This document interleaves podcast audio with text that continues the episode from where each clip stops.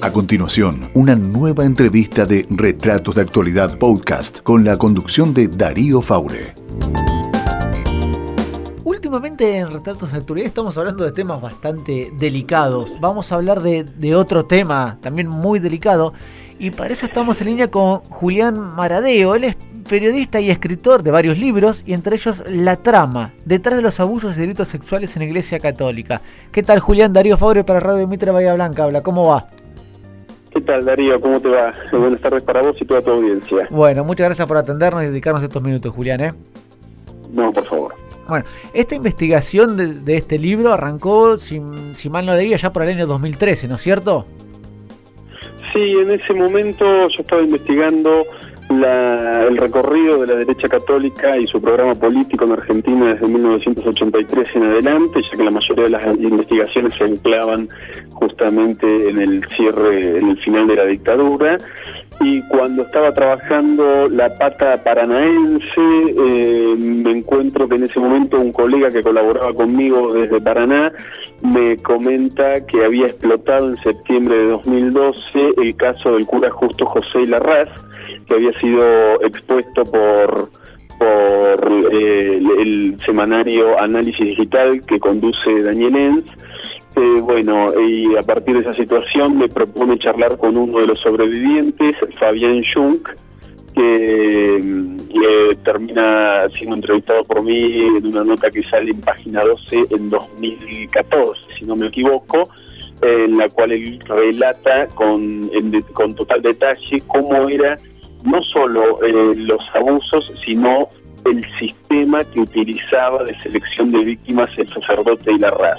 A partir de ese momento, es decir, desde el momento que publico la nota en Página, eh, comienzan a escribirme distintos sobrevivientes de diferentes sacerdotes abusadores, y cuando me doy cuenta que había eh, ciertas regularidades, cierto, un patrón entre cada uno de los casos, y empiezo a investigar más a fondo cómo había abordado a lo largo de décadas el Vaticano este tema para terminar de conformar lo que nosotros decimos que es el manual de encubrimiento de curas abusadores, que viene desde el Vaticano y atraviesa cada una de las jerarquías católicas de los diferentes países. Bueno, ese fue el punto de inicio del trabajo que inicialmente lo, lo expuse en el documental No Usarás, que fue difundido el año pasado, y ahora en el libro La Trama. ¿Cómo, qué tan difícil te fue, no solamente obviamente con, con las víctimas, que obviamente son, son cuestiones muy dolorosas, sino cuando te tocó eh, hablar o, o tratar de, de, de, de adentrarte en lo que es la Iglesia Católica? ¿Qué, qué tanto hermetismo te encontraste? Porque obviamente, eh, como, como en todos, hay, hay curas eh, abusadores y también hay curas que quieren combatir esto desde adentro. Sí, es una institución hermética casi por definición. Sí. Lo cierto es que lo que se percibe cuando uno habla con los voceros de las diferentes diócesis o con quienes ocupan lugares importantes en las distintas comisiones del episcopado, se percibe una ruptura generacional. Por ejemplo, yo no pude hablar, a pesar de que lo intenté en varias oportunidades, con Héctor Aguer, que es uno de los que públicamente sienta postura al respecto, y sí, y sí pude hacerlo con eh, Sergio Buenanueva, que es el obispo de San Francisco Córdoba, a quien el episcopado puso al frente del armado de la estrategia sobre cómo tiene que enfrentar la Iglesia Argentina este, este problema. Bueno, eh, con Buenanueva me sorprendí que eh, utilizaba el lenguaje de los sobrevivientes, puntualmente a la hora de hablar de las causas, porque eh, hay sacerdotes eh, como el ex arzobispo eh, Aguer, que hablan de homosexualidades reprimidas o que a, abusos hay en la Iglesia como en cualquier otro lugar. En cambio, Buenanueva eh, adopta la perspectiva de los sobrevivientes, diciendo que justamente los sacerdotes abusan porque son sacerdotes. ¿Qué quiere decir esto? Los sacerdotes abusan porque tienen una relación de poder sobre los niños que en muchos casos fueron delegados a ellos para su formación. Y esto realmente me sorprendió. Lo cierto es que Buenanueva no reconoce que haya un archivo en cada diócesis sobre qué pasa con cada figura acusado o sospechado, y eso es mentira. Y eh, más allá del, del avance en cuanto al lenguaje, Buenanueva, por supuesto, se pliega a la línea de, de, del episcopado, y que en realidad es la línea que viene desde el Vaticano, y es decir, que eh, están intentando afrontar estos problemas, cuando en realidad lo único que se está haciendo hasta ahora es patear la pelota eh, fuera de la cancha y esperar a que los casos se exploten públicamente para recién ahí abordarlos. Entonces, no se están produciendo cambios de fondo, sino cambios de forma. Y el hecho clave, para no hacer más larga la respuesta, es que en septiembre del año pasado venció el plazo que tenía el Vaticano, es decir, el Papa Francisco como cabeza del Estado Vaticano, para responder a las críticas que había realizado el, el Comité de Derechos del Niño de Naciones Unidas, eh, justamente en el cual señalaba que eh, se mantenía intacto el sistema de encubrimiento, por un lado, y por otro lado está, también se refería a la creciente violencia sobre religiosas y a las paternidades no reconocidas por parte de, de los sacerdotes. Bueno, no respondió el Vaticano porque tenía que demostrar qué avances de fondo estaba realizando realmente. Eh, primero, a ver, te puedes extender en la respuesta a todo lo que quieras, así que en eso despreocupate, ¿sí? Pero, a ver, vos recién nombraste al Vaticano y al Papa Francisco. ¿Vos considerás de que no hay ningún tipo de modificación desde la asunción del, del Papa Francisco hasta ahora eh, con respecto al encubrimiento de estos casos? Eh, la, los avances que se han dado con Francisco es son de forma.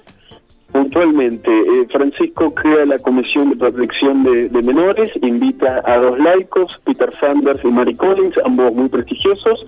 Los dos terminan renunciando justamente porque eh, se dieron cuenta que esa comisión no estaba trabajando para hacer eh, cambios que realmente empiecen a, a acercarse a un principio de solución. Por otro lado, no eh, hay ningún tipo de vínculos con la red de sobrevivientes de abuso eclesiástico eh, que aglutina a la mayoría de los sobrevivientes y víctimas a nivel mundial, con sede en Washington, realiza una conferencia anual desde hace más de veinte años. ¿Por qué? Porque los sobrevivientes les están reclamando transparencia del desarrollo de los juicios canónicos, por un lado, acceso a los archivos, que participen de esos procesos de investigación laicos y no personas que estén alineadas con, con la Iglesia y pudiesen ser parciales, pero aparte también están reclamando que todo cura sospechado, más allá de ser sometido a un proceso judicial canónico, sea, sea entregado para que eh, se realice una investigación en la justicia civil de cada país.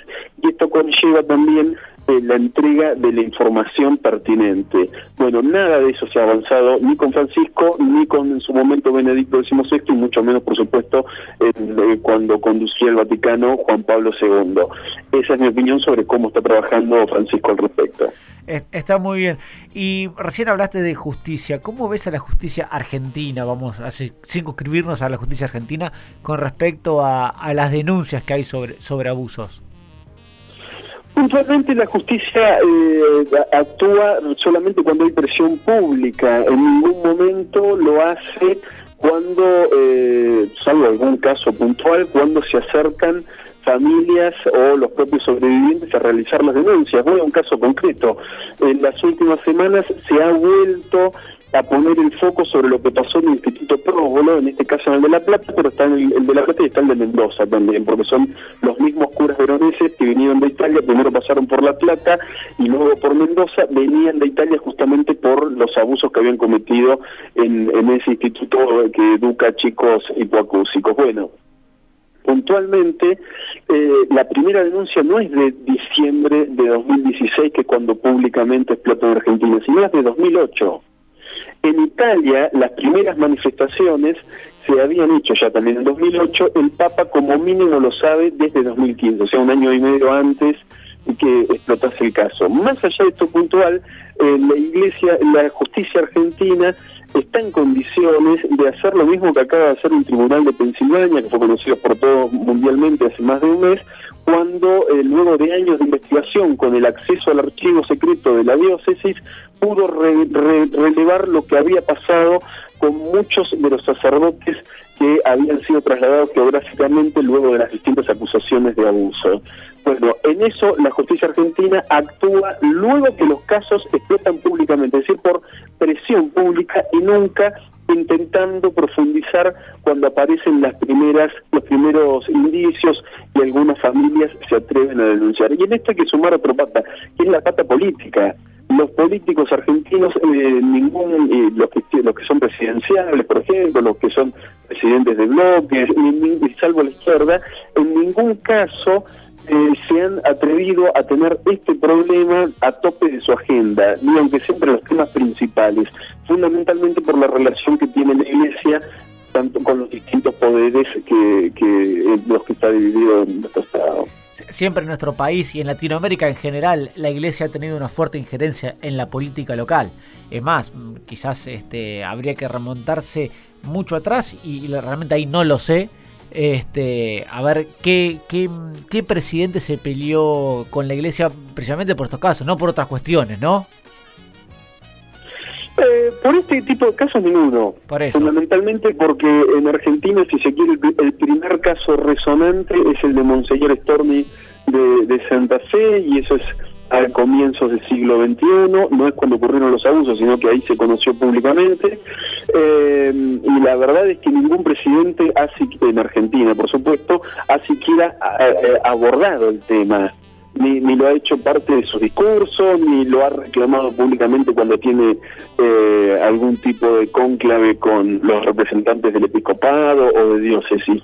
Han decidido hacer caso omiso, que por supuesto no significa que no lo, no lo conozco en profundidad, pero es algo en el cual, es un tema en el cual la política ha decidido mantenerlo como eh, una problemática pendiente, fundamentalmente por esa relación institucional que a su vez tiene un, un trasfondo político, porque recordemos, y se ha visto por ejemplo ahora cuando se discutía lo vinculado a, al aborto, que eh, la, los templos tienen esa doble cara, son un, un lugar de oración, pero los años políticos también son lugares donde se puede bajar línea política, más aún cuando el candidato ha osado en enfrentar a uh, lo que son las, las, las principales posturas que tiene la Iglesia sobre distintos temas.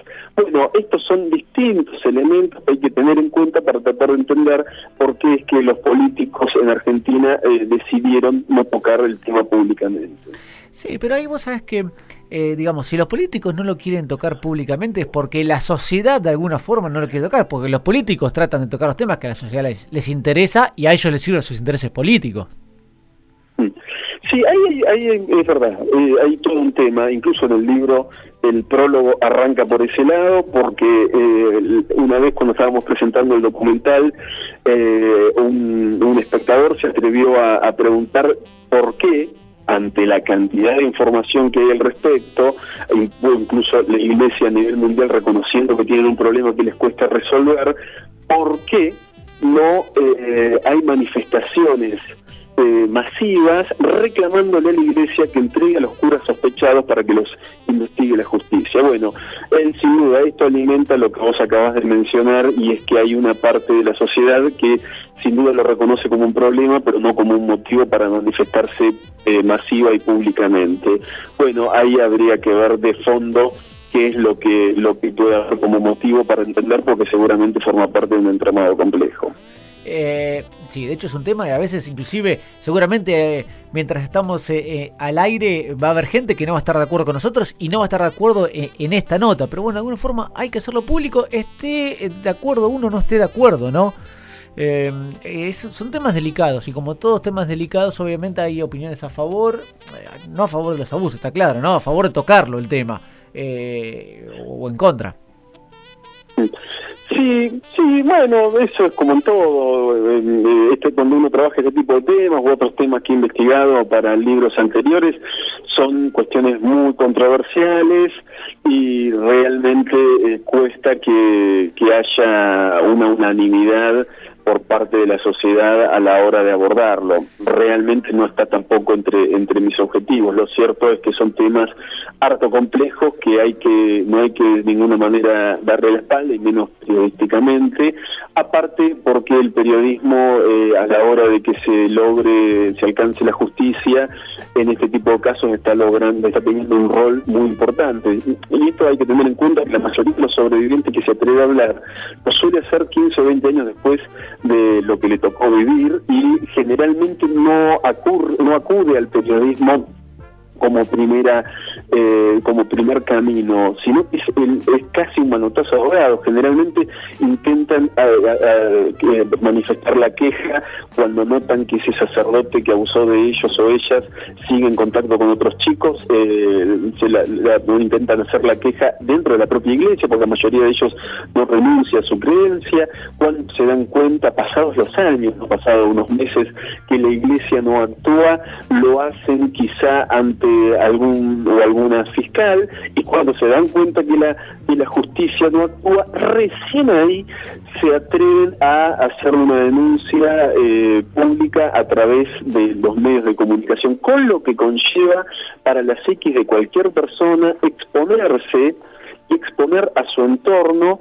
Eh, eh, hablando sobre este tipo de temas, no solo por cómo lo afectó personalmente en sus relaciones, en su evolución personal, sino también porque muchos de ellos forman parte eh, de sociedades donde la iglesia tiene una presencia y un protagonismo muy importante en la dinámica local, como por ejemplo es Paraná, que es una sociedad muy católica.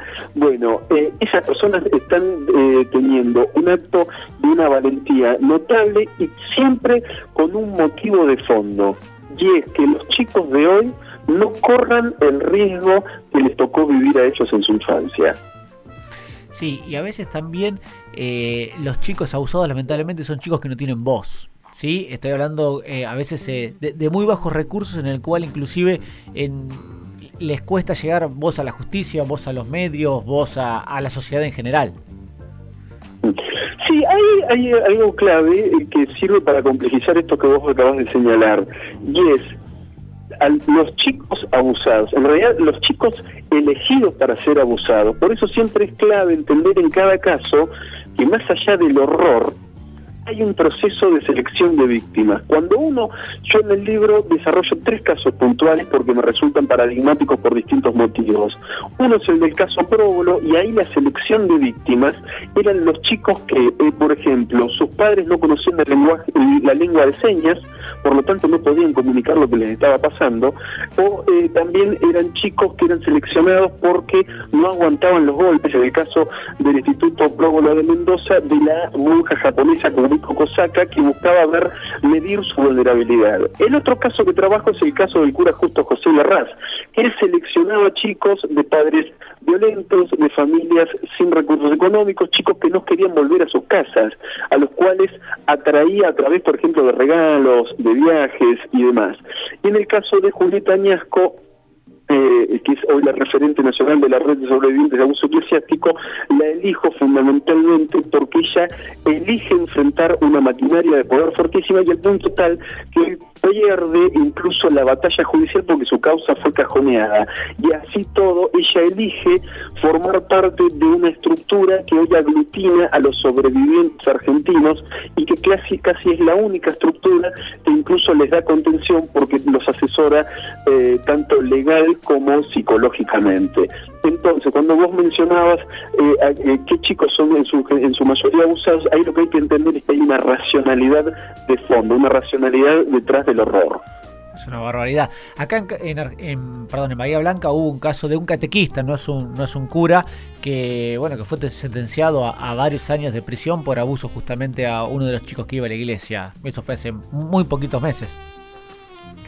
Sí, la verdad es que yo los casos de, de Bahía Blanca los toqué muy por arriba, porque en realidad no quería hacer una compilación de, claro. de casos. Bueno, incluso me han escrito desde Bahía Blanca por casos más recientes, que por supuesto no los puedo nombrar públicamente, eh, porque cuando salió el libro se empezaron a contactar conmigo eh, familias y, y sobrevivientes de distintos lados, entre ellos también de Bahía Blanca. Eh, entiendo que es una causa que está judicializ- judicializándose. Más allá de eso, eh, en, el, en el libro en ningún momento busqué hacer una enumeración de casos, sino que justamente lo que busqué es que quede claro que hay un sistema montado para encubrir a los sacerdotes abusadores. Está clarísimo. Eh, vos sabés que hay una frase que leí tuya, que la siguiente, la, la voy a leer, ¿sí? Que los abusos cometidos por curas no se dan ni por el celibato ni por la homosexualidad, sino que es por relación de poder que tiene el cura. Un poco lo mencionaste anterior, pero la quería leer eh, textual, ¿sí? Y, y, y digamos, acá no, obviamente uno no justifica nada, ¿sí? Pero eh, no puede haber, porque también hay relaciones de poder en, en otros ámbitos, como puede ser, por ejemplo, los clubes, las escuelas, ¿sí? Y a veces... no tengo estadísticas, obviamente, pero no se escucha por lo menos tantos casos como en el caso de la iglesia. ¿No puede haber algo, de, por ejemplo, del celibato de, dentro de esta de, de, de esta de esta cuestión?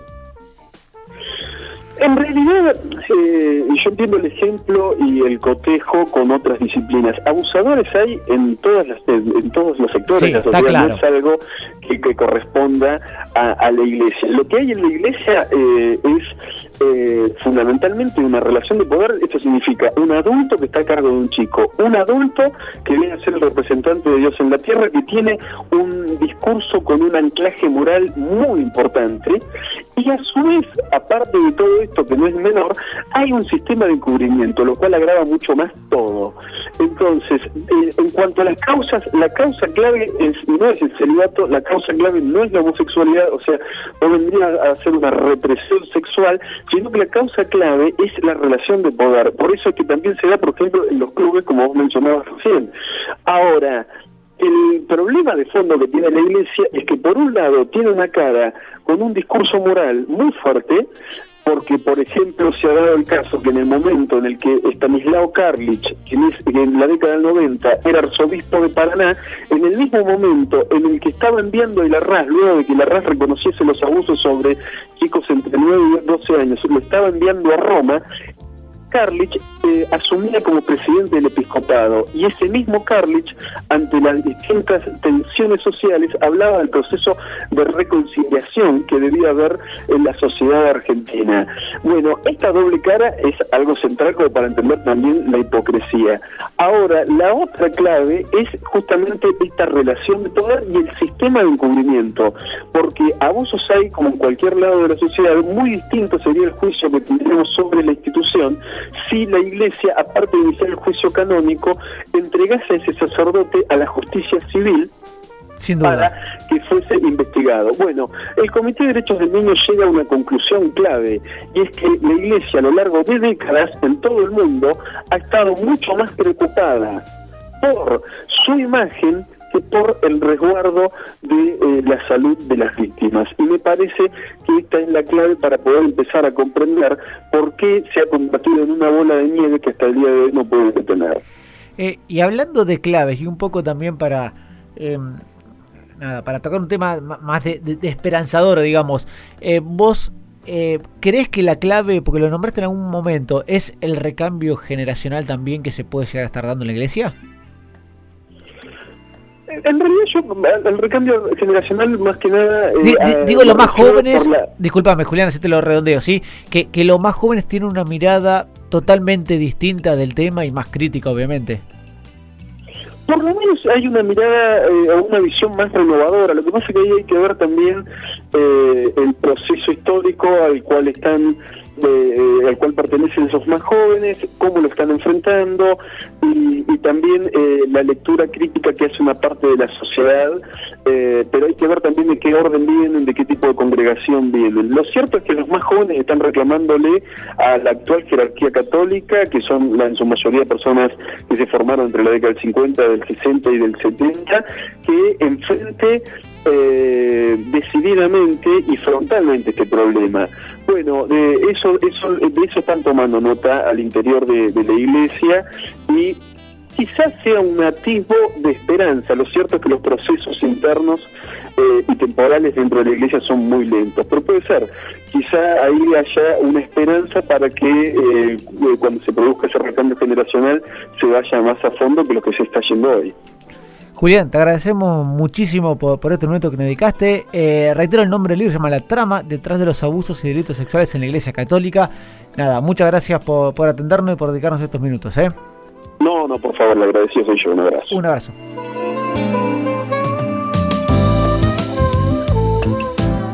Podés escuchar más entrevistas en retratos radio punto com punto ar, en iTunes o Google Podcast. También te podés comunicar a través de la fanpage de Facebook, Retratos de Actualidad, o en Twitter en la cuenta arroba Darío Faure.